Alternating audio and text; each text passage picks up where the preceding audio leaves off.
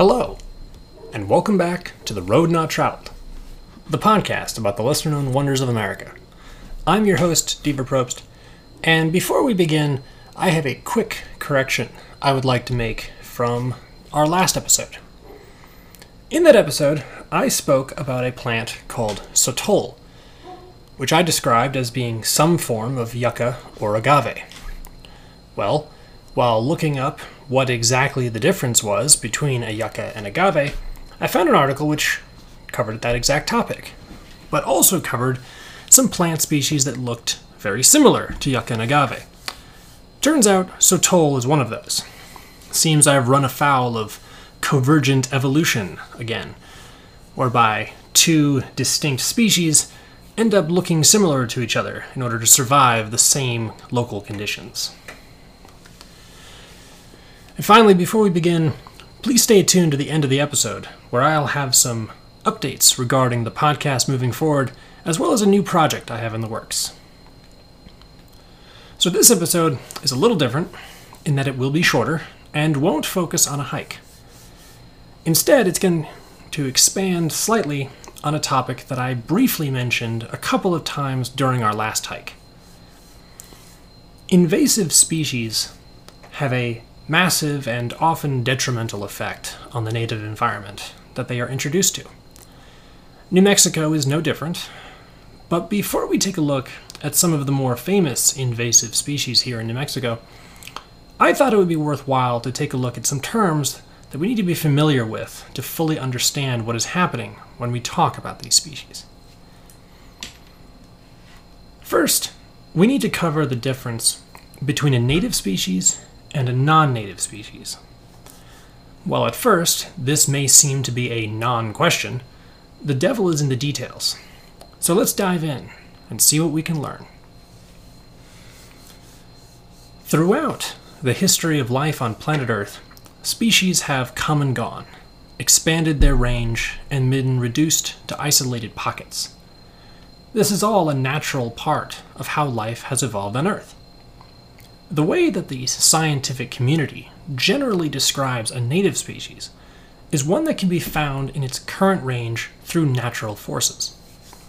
This can occur from a species evolving in its current location, or from natural expansion of a species due to tectonic movement, changes to its migration patterns, or even from becoming marooned on an island.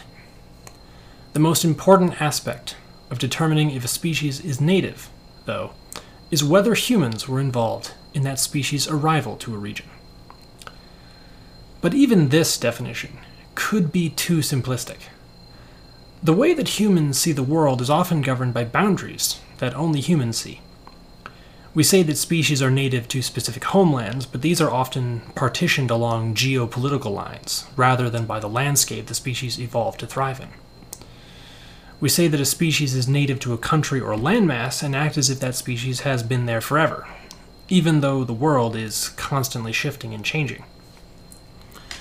To add an additional dimension to the problem, time also plays havoc with the idea of what native is. The horse is a prime example. Feral horses are the descendants of introduced horses brought to North America by the Spanish in the 1500s. Horses that escaped or were set loose created sustainable populations across the Americas where they remain to this day. Many argue that these horses should be treated as non native and considered a threat to the environments that they have taken up residence in.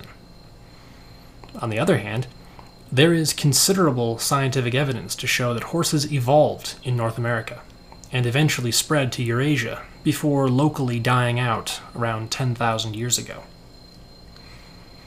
Many would claim that this means that the feral horses of today should be considered a reintroduced species, that is, slotting itself back into a landscape that it was once a part of. So already we can see that this is a bit more complicated than it seemed at first. Finally, there is one additional concept that needs to be brought up, and that is endemism. Just because we say a species is native to a region doesn't mean that it can't be found in others. White tailed deer is a good example. They are native across most of North America in a number of different, different ecosystems and even under different local names. But when a species is native only to a very specific region, we classify those species as endemic. But even endemic species can have pasts where they were once far more widespread than they are today. Once, when the Tularosa Basin contained lakes and streams, a small fish could be found swimming throughout the region. These days, the white sands pupfish can only be found in four places a series of springs and connected streams in the heart of the basin.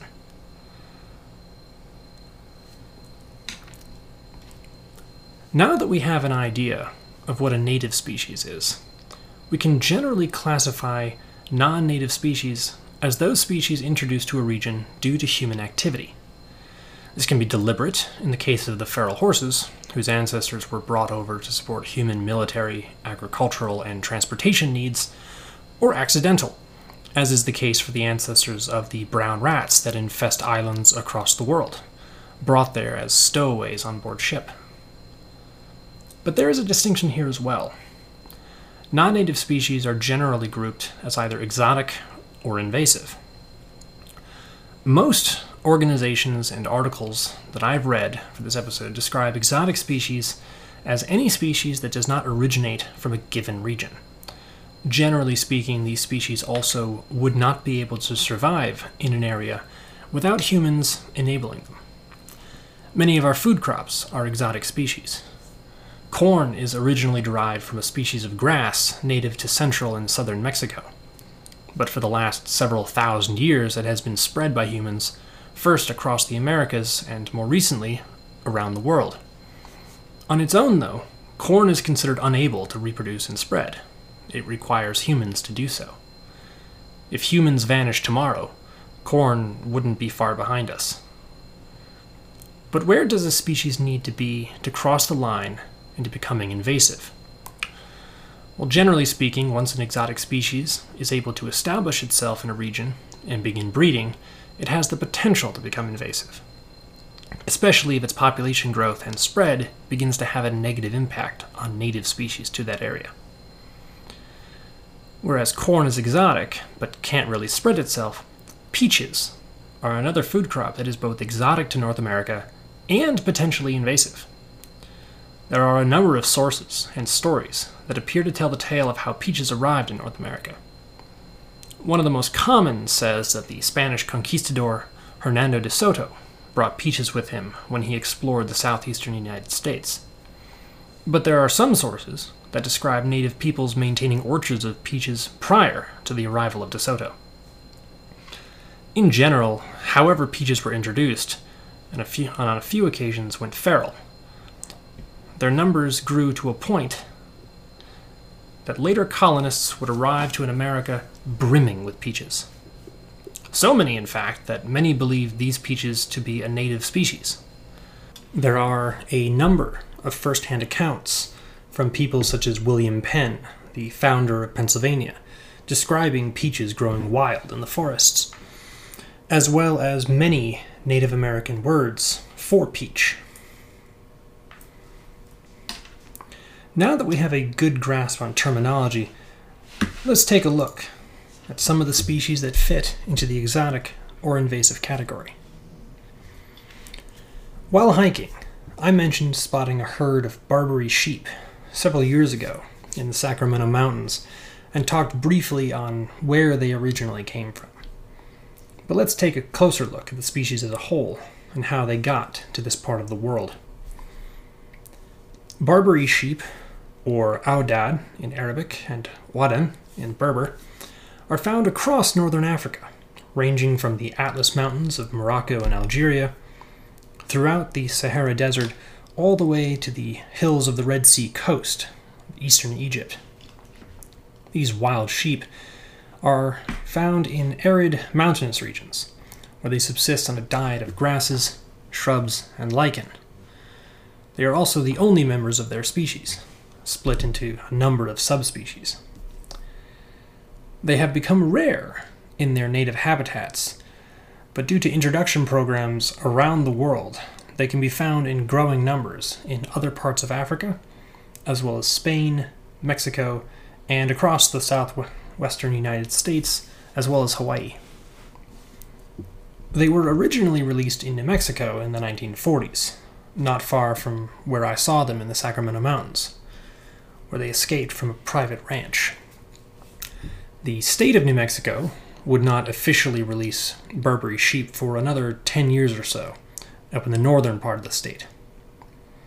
The purpose of the release was fueled largely by the hunting industry, specifically for a big game species capable of taking care of itself in the arid mountains and plateaus of the state. Since the 1950s, the largest populations of Barbary sheep have been found in the southeastern parts of the state, centered on the Sacramento Mountains and the region around Carlsbad National Park. Other populations of Barbary sheep can be found in the Big Bend region of Texas, near that national park, as well as in north central New Mexico.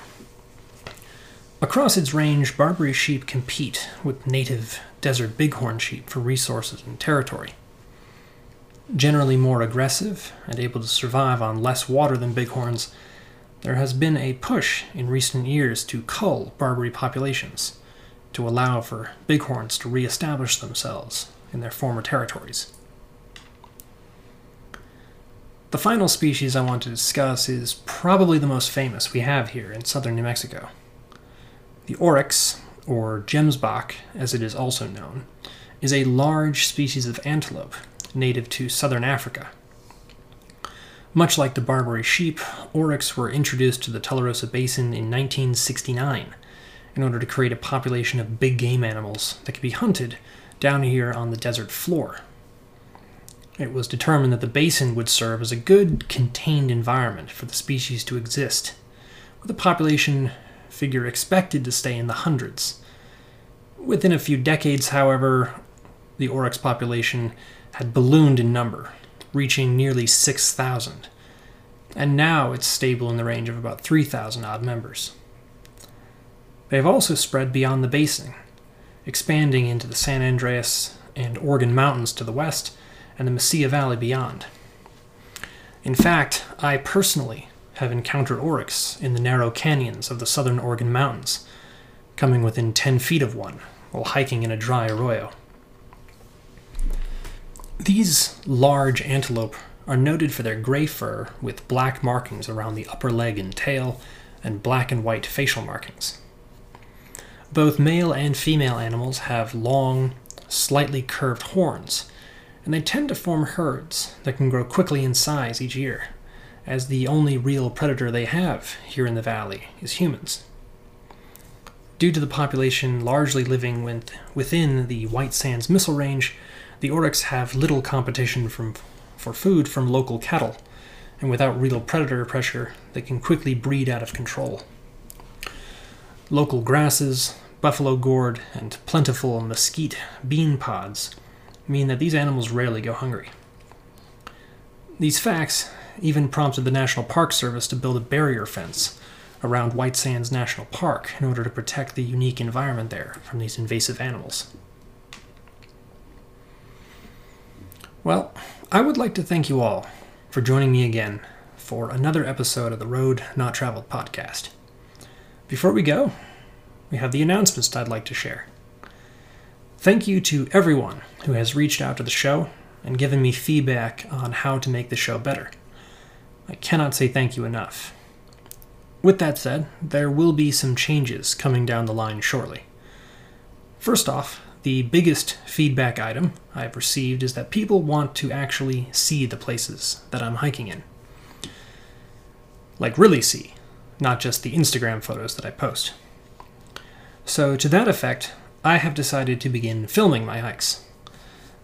There will be an update in the near future regarding a YouTube channel for the videos, so look out for that.